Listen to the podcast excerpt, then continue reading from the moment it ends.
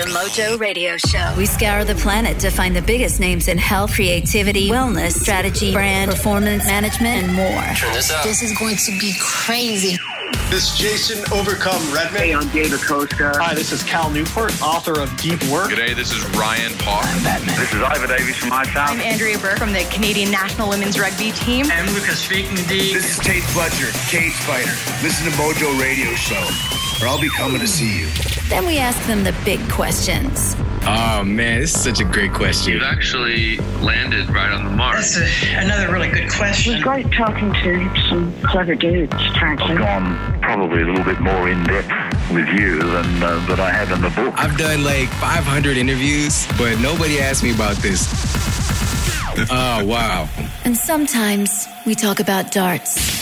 There we go. Can I tell you, Dina, Gary's favourite sport is darts. How athletic is that? I think it's uh, interesting that it's your favourite, but I won't be judgmental. Yeah. Look, it's the only sport that I know of where a prerequisite is a pint of beer and a cigarette. Come on, let's be honest. The Mojo Radio Show. We don't take ourselves too seriously, So you try throwing half a dozen darts in a row and just see how you go, my friend. Uh, okay.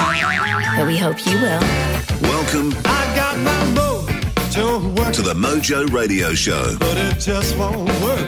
Hey, everybody, and welcome to this week's edition of the Mojo Radio Show, the little program that we've designed to help you get your mojo working in or out of work. We just find interesting people that we think have their mojo working in some aspect of their world. We just sit down, have a chat to them, extract their opinions, their tips, their tools on stuff that we can take away to lead a better life, which is a Queensland term for better, uh, and get our own mojo working. So, just before we start, let's go around the studio. AP in the house. Yeah, yeah, yeah, yeah, I'm here. Now, mate, I know you always whinge because you don't get paid for the show, but I did bring you back a little present. Oh, yeah? What's that?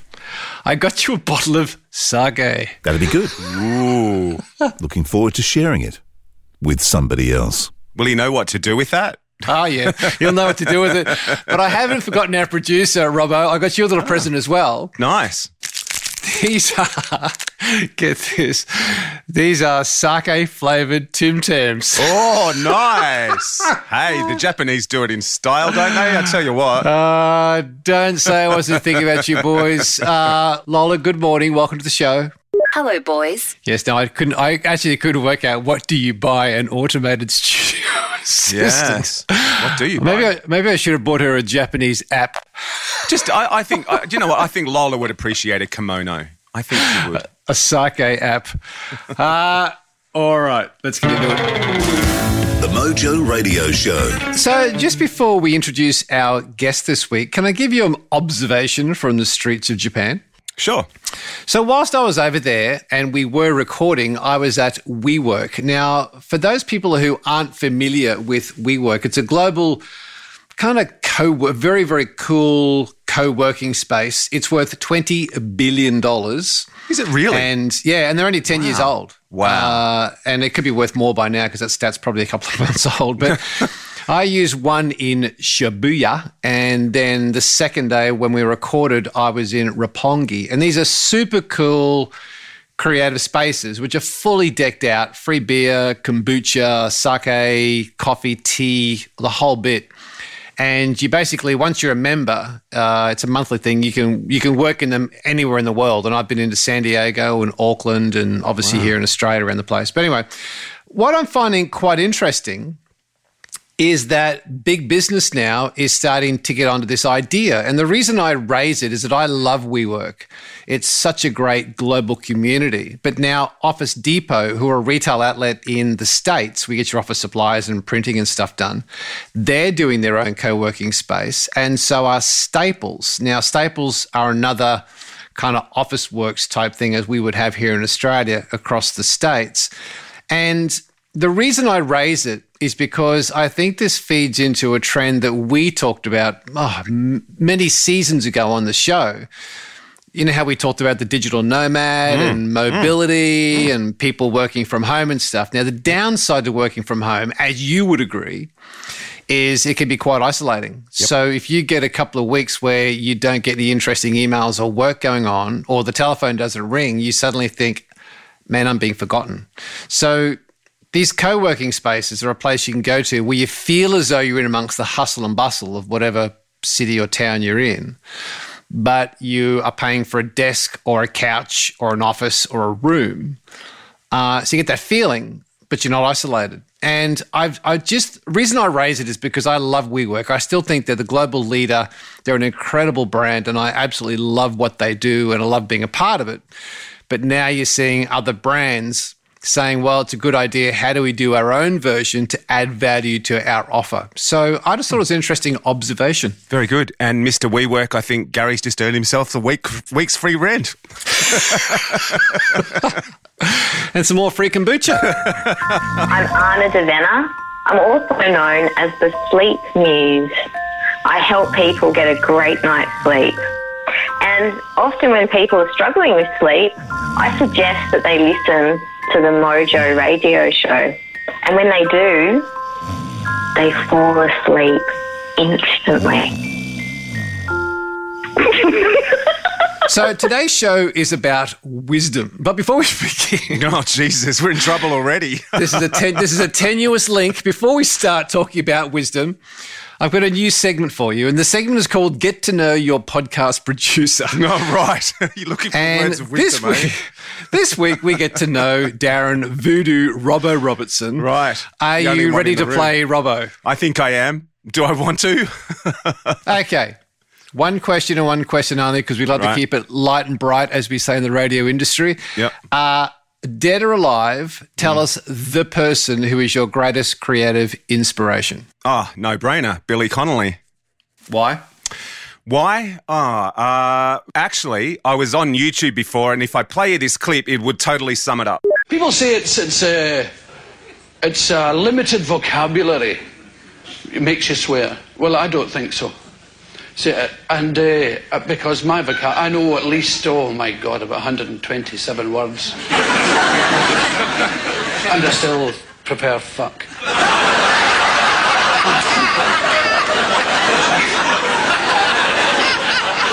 You see, I've never found the English equivalent for fuck off.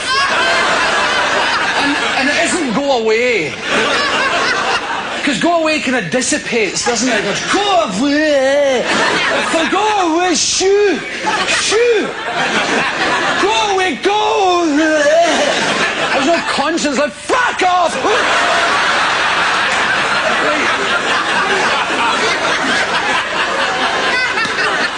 It always works, you know.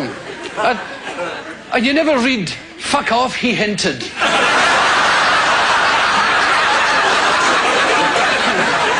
So look, there, there's a million reasons that I love Billy Connolly, but but to, it, the one thing that sums them all up is basically that. Yes, he's specifically talking about swearing, but if you look at Billy's life in general, his total attitude to life is "I am who I am, take me or leave me," and for me, that's just a, a no-brainer way to live your life. Sounds like a bit like our show. Yes, it does.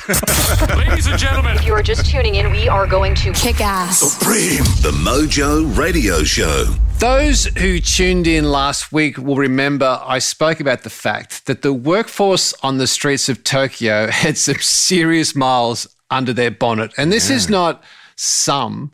I'm talking about it was very evident. And when I mentioned it to people that I was talking with, they went, actually, you're right. And there were, I'm, I'm talking about senior workers on whether it be construction sites, uh, train services, uh, working on security, going in and out of buildings, hospitality, customer service, you name it.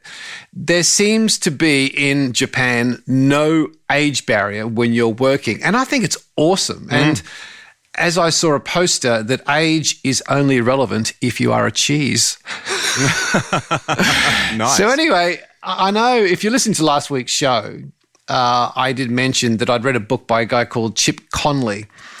And he wrote a book called Wisdom at Work, The Making of a Modern Day Elder. And it's all about what happens basically on the streets of Japan, where people that we consider to be at the elderly part of their life actually have so much more to offer. And I think it's an interesting concept and quite contrary to what or how we see retirement and age. Chip himself is considered to be a bit of a rebel hospitality entrepreneur. And apart from being a New York Times best-selling author of the book I mentioned, Chip disrupted his favorite industry, which is hospitality, not once but twice. When he was a young fella, he started Joie de Vivre, which was an inner city motel in America that he created into the second largest boutique hotel brand across the country. Then he sold it after 24 years. And what happened then is the founders, the co founders of Airbnb, asked him to transform their promising startup into what's now the world's leading hospitality brand. And originally, he was Airbnb's head of global hospitality and strategy. And he's now transitioned today to be Airbnb's strategic advisor for hospitality and leadership. It's just a great story. This guy is absolutely at the top of his game. And then he had this interesting perspective on wisdom and what we call the elderly or now the elders. So I wrote to Chip. Thankfully, he has put aside some time to join us here on the show. So, Chip, welcome to the Mojo Radio Show, mate. Yeah, you know, it's funny. I, I um, one of my books had a subtitle of Mojo in it. Uh, how to get your uh, how great companies get their mojo from Maslow. Uh, so I, I, I appreciate the name. So today, when somebody says to you, Chip, what do you do? How do you like to reply? Mm. um, I like to sort of focus on what I'm, what my goal is, or what I'm accomplishing. Um, so if I were to Peter Drucker's famous management theorist, he said the most important question a, person can ask themselves is, What business am I in? And I think I, I, used to be in the business of identity refreshment as a boutique hotelier. And then at Airbnb the past six years, I was in the belong anywhere business. And now, um, having created something called the Modern Elder Academy, I am in the wisdom cultivation and harvesting business. Ooh, nice. we've, never had one, we've never had one of them before. we could do with some of that. so, Chip, if we just camp there for a second, if you look back through your very distinguished career, and I love the way you have gone through this reinvention, reimagining your world, which we'll get on to. What do you put down your ability to enjoy longevity in your career? What's what do you think is the is the the silver lining in that? What what is it? It's curiosity. I think the uh, the curiosity uh, didn't maybe might have killed a cat, although I think it actually made the cat a lot more interesting. Um, so I think curiosity has been almost like a, a life affirming elixir for me in the sense that it has helped me when I was in my mid 20s ask why is it that um, the big hotel chains are just selling predictability? Why can't boutique hotels be more about the experience locally? Or six years ago, joining the Airbnb founders who had started their little start um, tech startup and wanted to become a global hospitality company. How could we create a global hospitality brand around home sharing? Um, so I um, and then curiosity lately about you know how do we help people in midlife repurpose themselves uh, and uh, uh, reimagine themselves in all kinds of new ways. So I think curiosity, which is a quality that we had when we were four years old, but it sort of gets it, it gets beaten out of us as we as we go through the educational system, and then we become adults, and we think we're supposed to have all the answers. Well, I've been more and more thinking that what's really interesting is having the great questions. I've got a question for you about your website. Yeah. It says that in the About You section, About Chip section, it says you are the leading authority at the intersection of psychology and business. What my question is based on what you just said about your longevity and curiosity is I'm curious to know what's right at the heart of that intersection of psychology and business.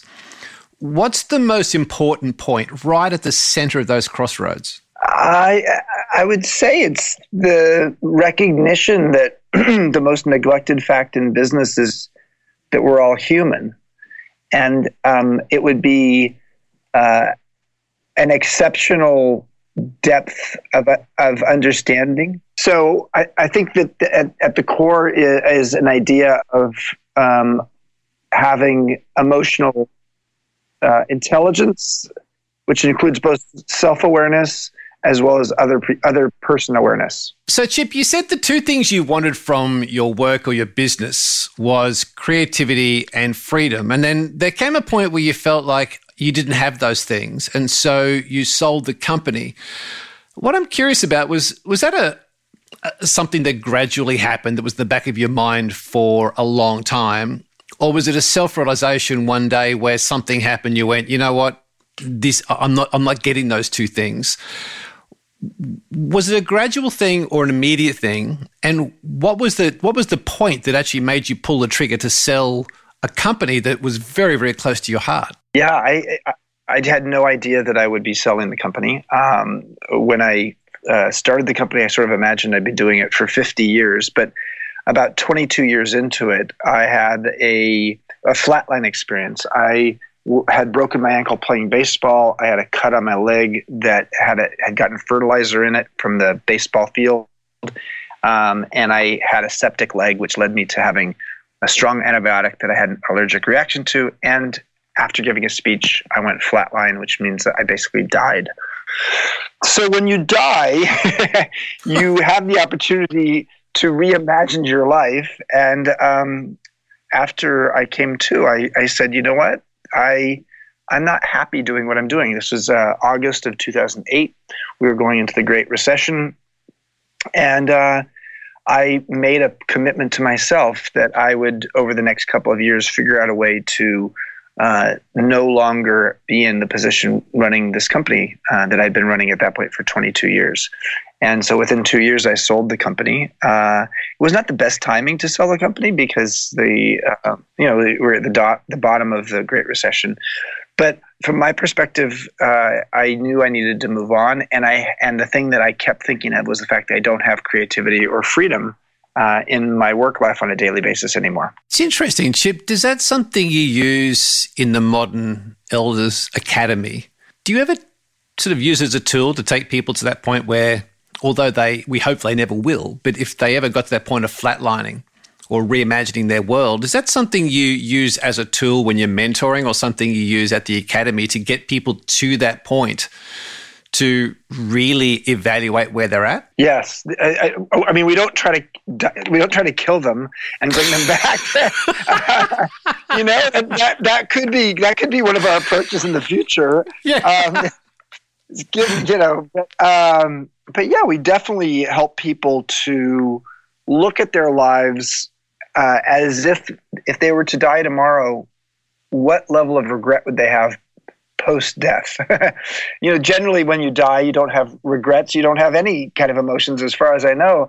But you, um, what if what if you did die tomorrow? What would feel What's the box of unlived life that feels unlived and unloved? And and that's a really important question to ask. And we do ask that at the Academy. And it is the kind of thing I asked myself uh, 11 years ago when I had that flatline experience. It did lead me to selling the company that I thought I'd never sell, which opened me up.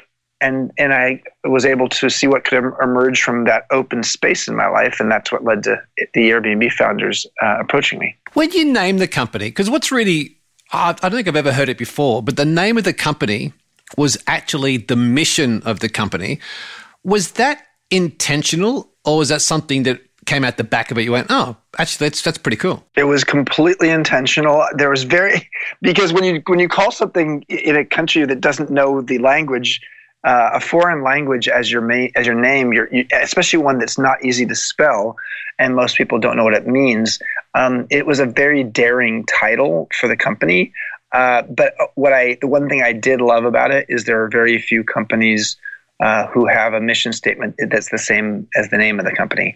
And our, our mission statement was creating joy of life, uh, first and foremost for our employees, and then secondarily for our customers. How closely was that aligned to your own personal mission? Very.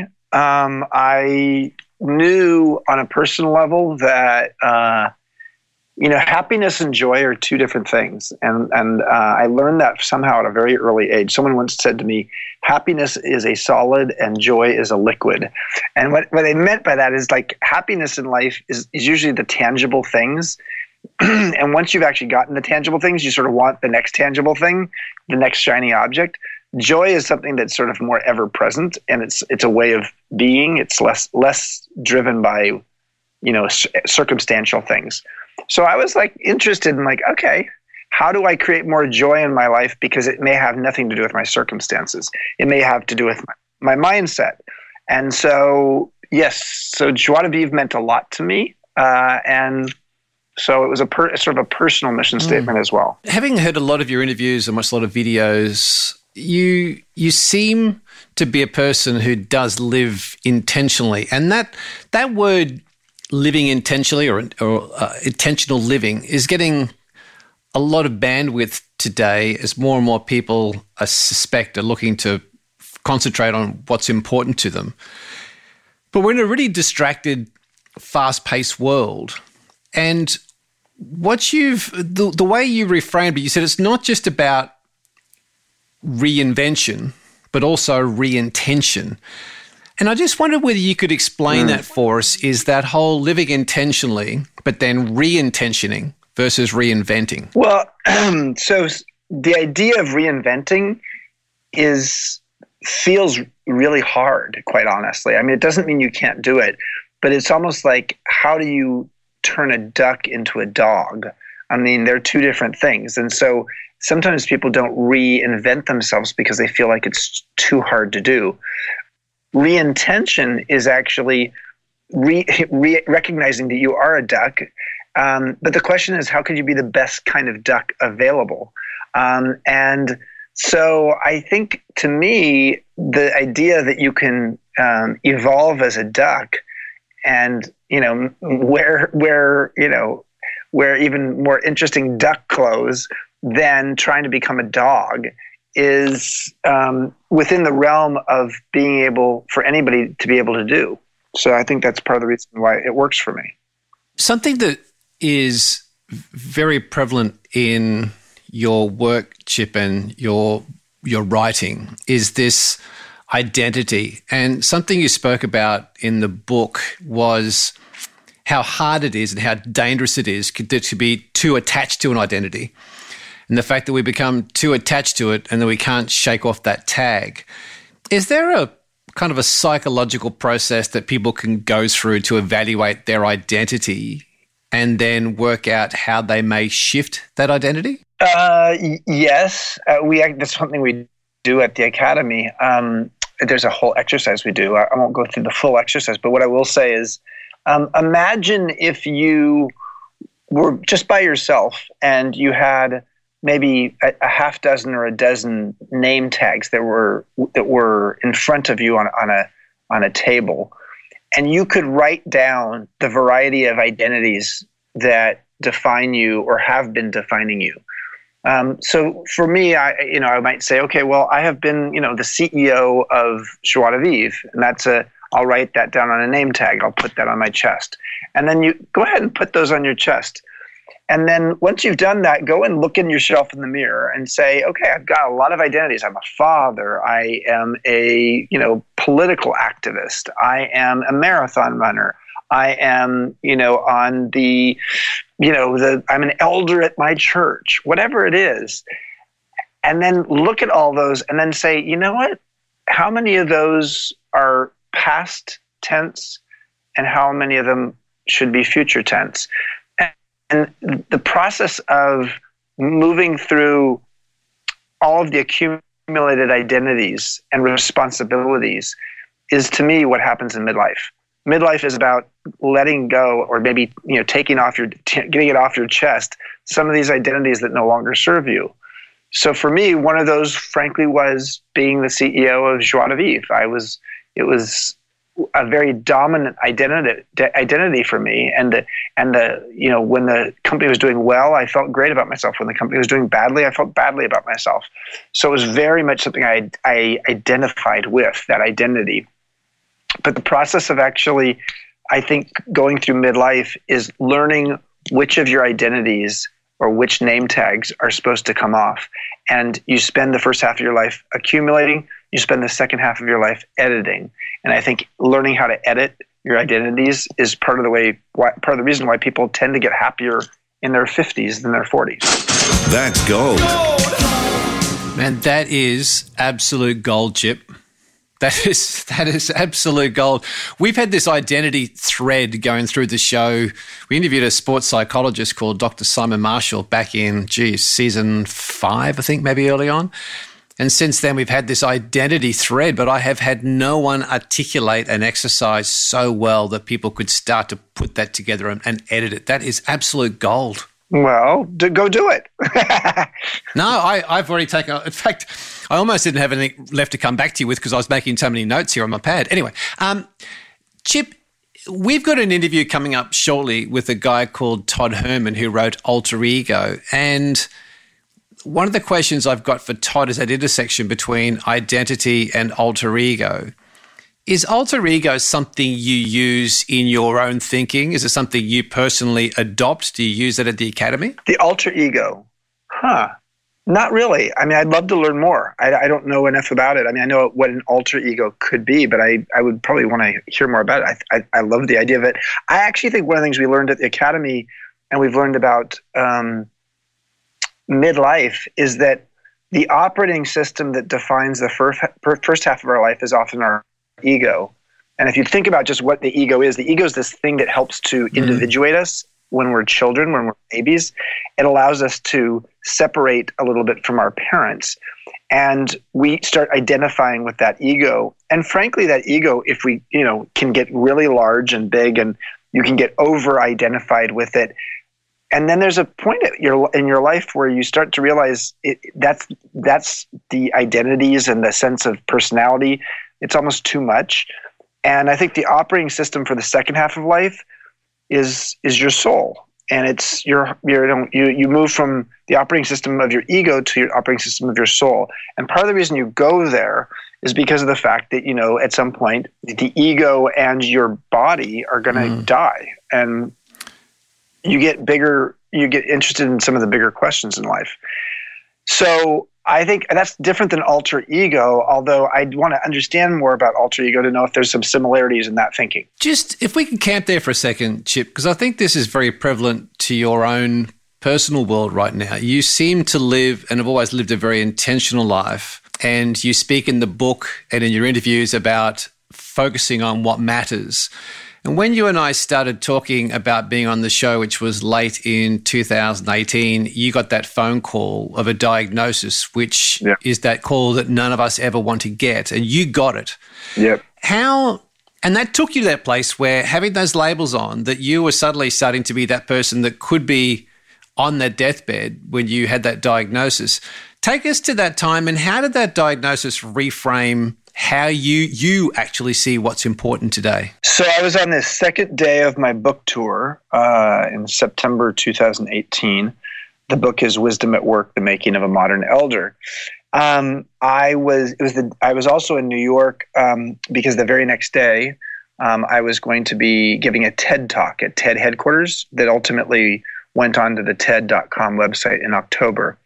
So here I am on the second day of my book tour. The day before I'm giving a TED talk, I'm at a TED speakers dinner in New York, and I knew I'm getting a call from my my urologist, my doctor, to tell me about the results of the biopsy they'd done. But he had given me some heads up in advance and said it's probably not a problem. I think there's a 20% chance of something going wrong uh, or something being of, of, of concern. So I said, Well, I'll be at this TED speakers dinner that night when you'll call me. So just know that that's the plan. He, he didn't call me at the right time. And then 25 minutes later, he called me, but I didn't see that the phone had gone. So I like, oh, I'm just like, oh, I got to get a hold of this guy. Finally got a hold of him a half hour later while I'm at the dinner, and he just said, "Are you sitting down?" And that's not the thing you want to hear from your urologist when you know you're going to hear about cancer. And he basically said, You've got intermediate stage prostate cancer. Um, and at your age, at that point I was 57, the pathology report is bad enough that, you know, we may need to to do surgery or radiation, you know, relatively soon. Um, and uh, I, I, won't go into any more details about what came up then, but I had to sort of take a step and say, "Whoa, this is not." You know, I'm I'm on a book tour, the second day on the book tour. I'm doing, doing a TED talk tomorrow.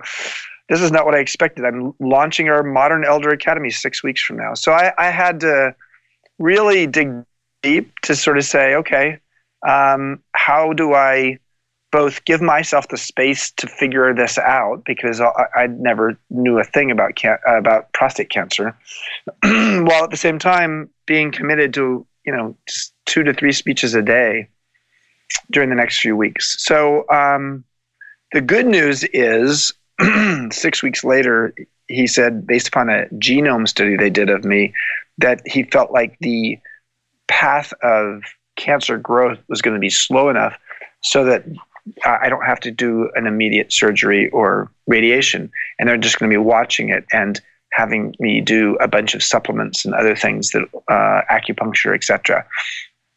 So, um, but it was another wake up call. You know, it's funny how your body does this to you. it's like the body. The body has been a wake up call for me multiple times in my life. You know, I had my flatline experience 11 years ago.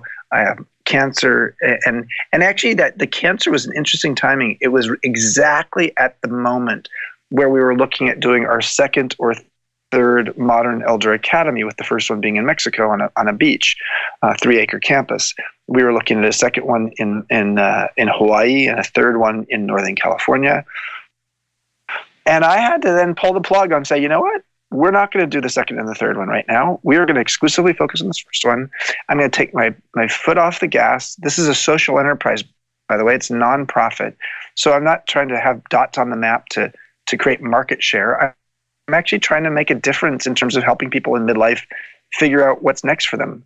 And so instead of trying to do the, you know, the get big um, path, I said like let's let's instead get deep. Let's just do this deep and well with our singular location, so much so that it's a catalyst for other people to create their own version of a midlife wisdom school that might be different, called something different a modern elder academy, and that's where I've been ever since. So I'm, you know, good news. I'm, uh, I, I, am not in radiation, not in surgery. Um, I was with my doctor today, and you know, there's been no growth of the cancer.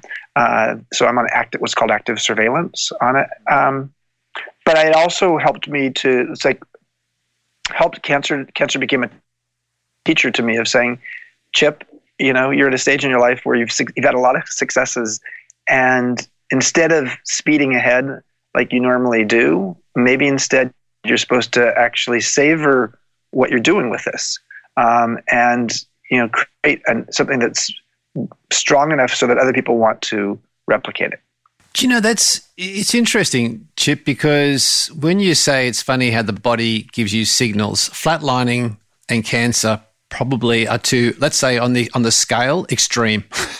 is there is there an audit when you're sitting on your deck in Baja looking out at the ocean? Is there an audit you now do with yourself? Because sadly, a lot of people, when they get those wake ups from the body, they end up being fatal because it's too late.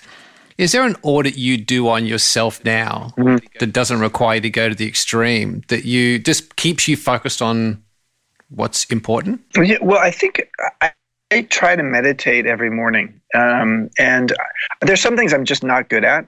I'm not very good at yoga, um, but I but I am actually pretty good at. I enjoy meditating, and it helps slow my mind down. It helps me to, to gain some awareness.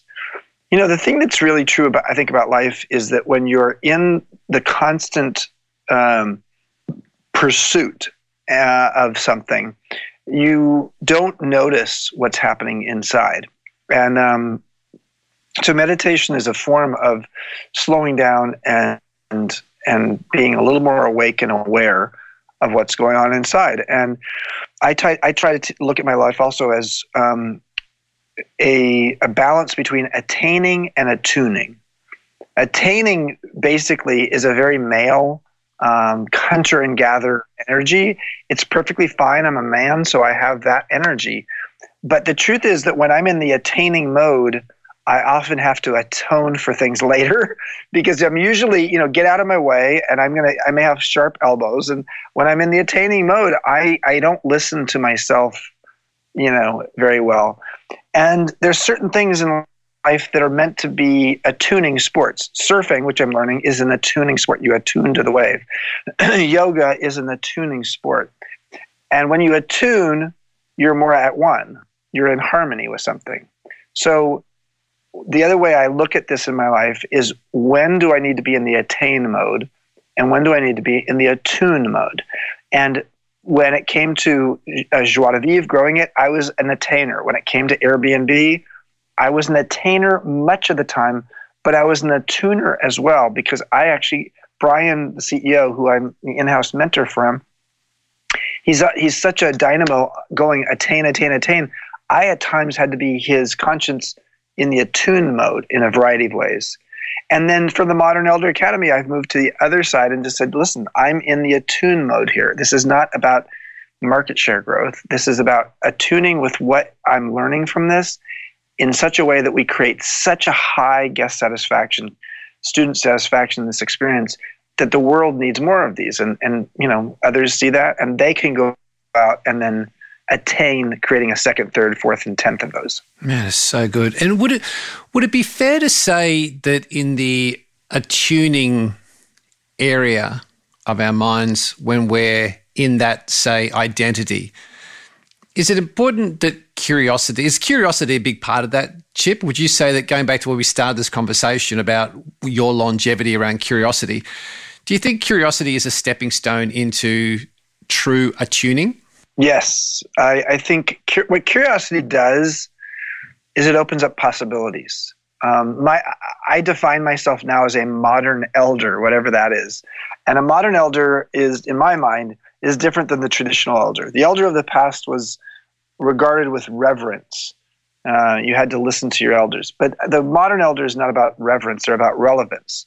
And the way you you are relevant is you're curious and you are constantly learning about modern day problems and issues. I had to learn about home sharing as a hotelier, which didn't make sense to me when I first started learning about Airbnb. But I had to be open and curious to like, why is it that this this little company is growing so quickly amongst millennials? Um, and so that I think curiosity opens up possibilities, and wisdom actually allows you to uh, distill down what's important or essential. So I think a modern elder, uh, myself included, is a, a, perfect alchemy of curiosity and wisdom, with the curiosity opening up the possibilities and the wisdom being able to sort through all those possibilities to determine what's important and essential. And when you can do both of those things well, wow, the world is your oyster. Gold. Chip, you just mentioned Brian Chesky. Can I ask, ask you a question about Brian? Yeah. You you've obviously gotten very close over the years. When two two things with with walking into Brian Chesky, one of the founders of Airbnb, when he approached you to work with the business, did you have a default voice that started to was disempowering to start doubt yourself? Was there a voice at the back of your head? Because they're, they're pretty impressive guys and they're a lot younger than you. Was there a default voice that actually in the back of your mind said, I don't know if I can do this? Yeah, the, the default voice was, wow, I don't, I've never been in a tech company before. I was 52 at that time and I didn't understand tech lingo. And so I felt really out of my natural habitat. And um, I was twice the average uh, age of the employees in the company. So, yeah, there was a part of me that felt like shit, you know, excuse me, but this is this is a point in my life where I should be just coasting and enjoying myself and I've had some successes. Why am I putting myself in a position where this could be a, you know, a glorious failure that, you know, is frankly very public? Um, and so yeah, I think if you're constantly worried that you're going to fail, you're likely to fail. So I what I had to get over was forget about the failure focus on the curiosity. Um, and the curiosity was like, okay, well, how could I become more knowledgeable about tech? How can I use this as an opportunity to learn an industry I don't know much about? And and that's really what I did. I read a book a couple of years ago on Airbnb. It was called The Airbnb Story, and it talked a lot about Brian. And one of the things that I still to this day remember vividly from the book, there was a quote from Brian who said, Where people think Airbnb is today we were there two years ago. And it just seemed like he had this ability to be able to think way ahead and then execute.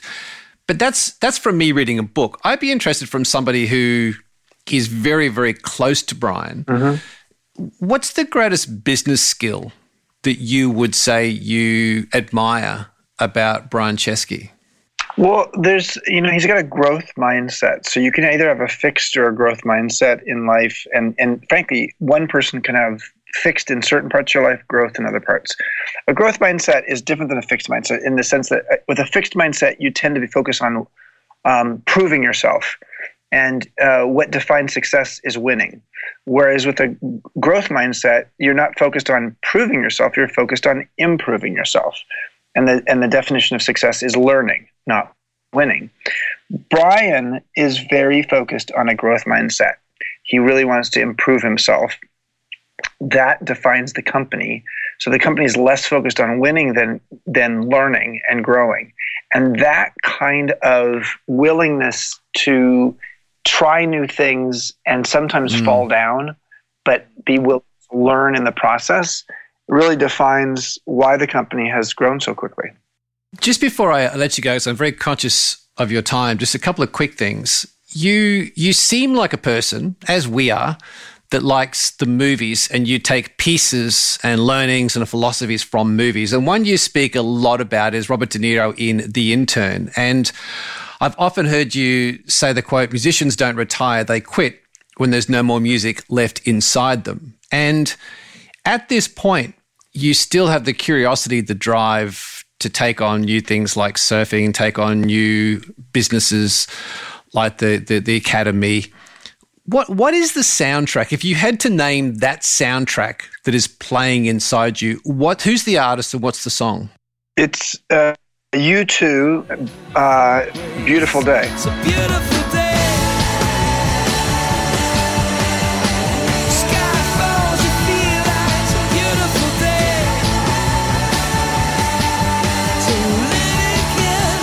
Um, and it would be that because uh, whenever I hear that song, and I'm not, I'm not a huge Bono fan and U2 fan, but I love that song because whenever I hear it, I, I just get a big smile erupting on my face.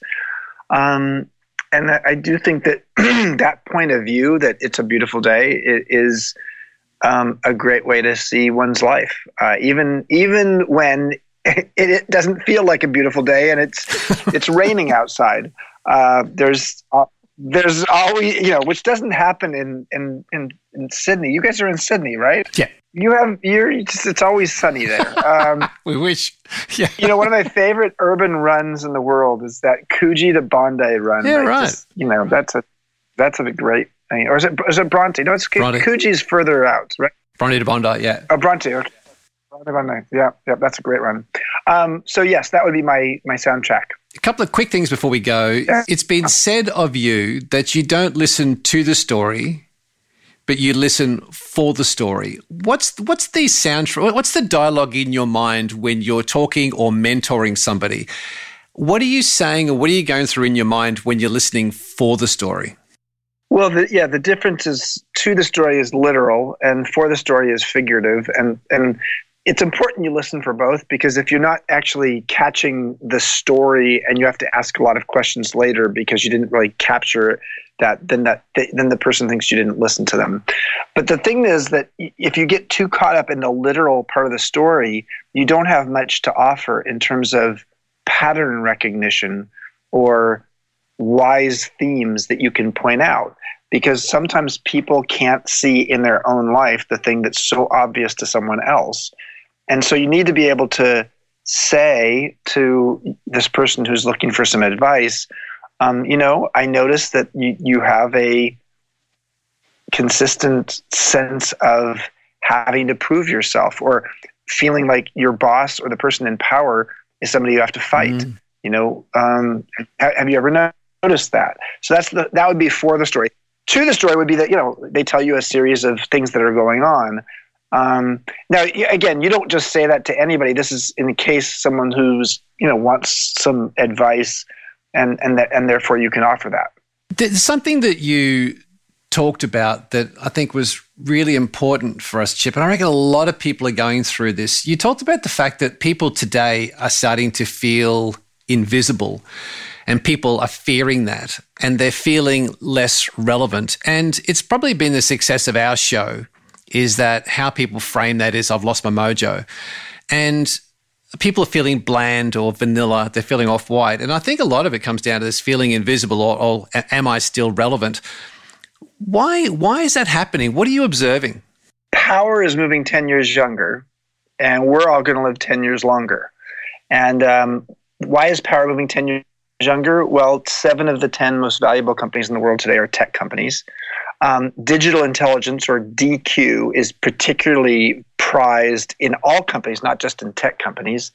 And therefore, people who are younger, who have a strong digital fluency or prowess, um, in many cases are leapfrogging ahead of people who are older. Um, 40% of people in Australia, the US, Canada, England um, uh, have bosses that are younger than us now.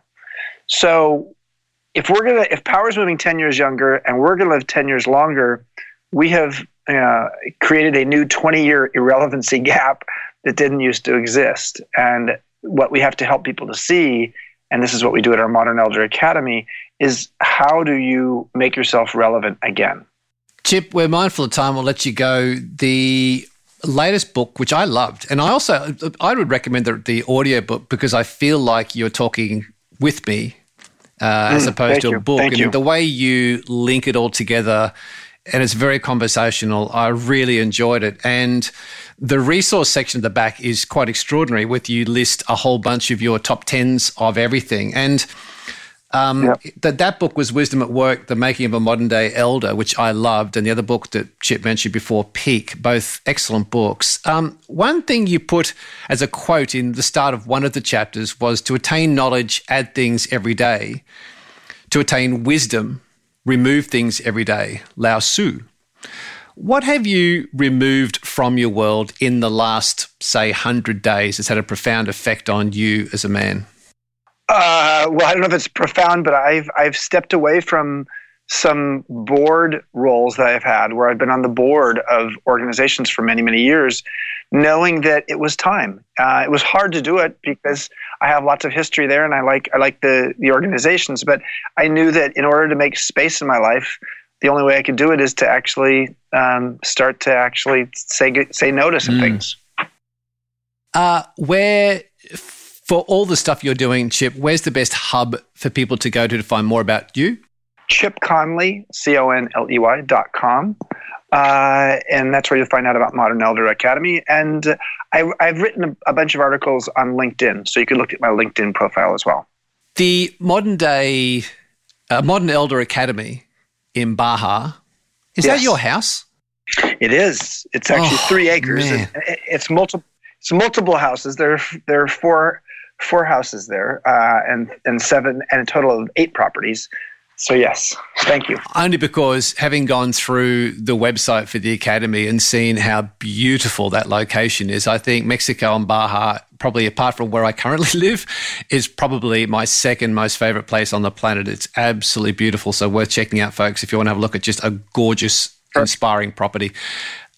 Chip, thank you, mate. I know how much you've got on your plate. I really appreciate it. Thank you, guys. All right. The Mojo Radio Show. Simmer down, you noisy, screaming thing. So there are two things that come out of that interview. Firstly, I wonder if he knows my friend Chip Potato, and secondly, I was I That was is watching- so corny.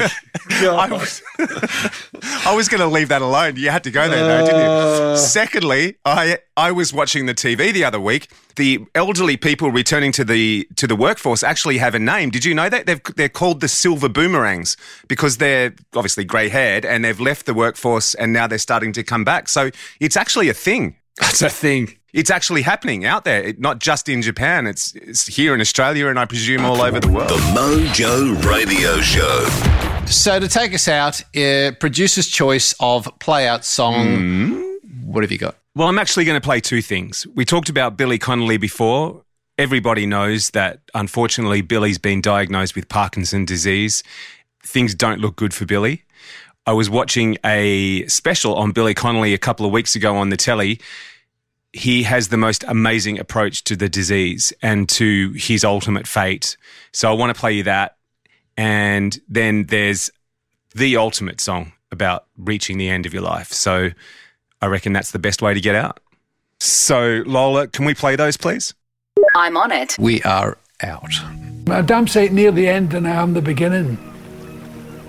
But it doesn't frighten me. It's an adventure. And it's quite interesting to see myself slipping away as bits slip off and leave me, talents leave and attributes leave and I don't have the balance I used to have. I don't have the energy I used to have. I can't hear the way I used to hear. I can't see as good as I used to. I can't remember the way I used to remember. And they all came one at a time and they were just slipped away. Thank you. It's like somebody's in charge of you. And, and they're, they're saying, right, I added all these bits when you were a youth. Now it's time to subtract. I can't work my left hand on the banjo. It's as if I'm being prepared for something, some other adventure, which is over over the hill. I've got all this stuff to lose first, and and then I'll be at the shadowy side of the hill, doing the next episode in the spirit world. The Mojo Radio Show. Another turning point, a fork stuck in the road. Time grabs you by the wrist, directs you where to go. So make the best of this test and don't ask why. It's not a question, but a lesson learned in time. It's something unpredictable, but in the end is right. I hope you had the time of your life.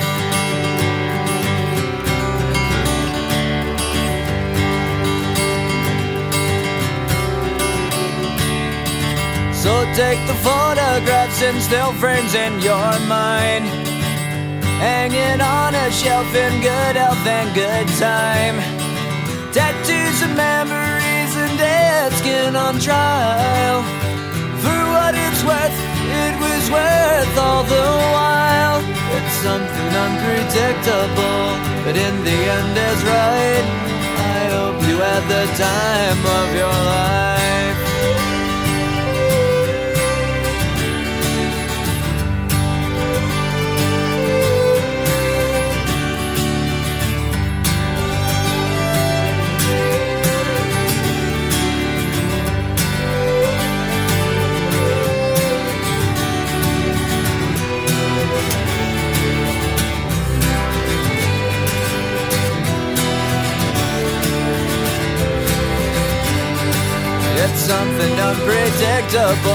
But in the end it's right. I hope you had the time of your life.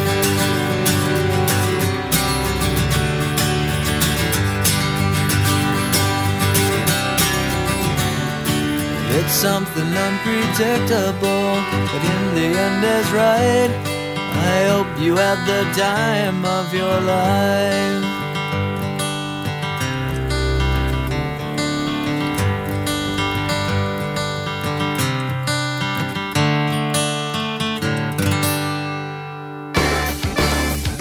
Mojo Radio Show is produced and recorded in the studios of Voodoo Sound. For more tips and tools to get your mojo working, check us out on Facebook at The Mojo Radio Show or online at themojoradioshow.com. For more about Gary, see GaryBertwistle.com or to polish your next audio or video production, check out voodoosound.com.au. And for the right voice, realtimecasting.com. Andrew Peter speaking. See you next time.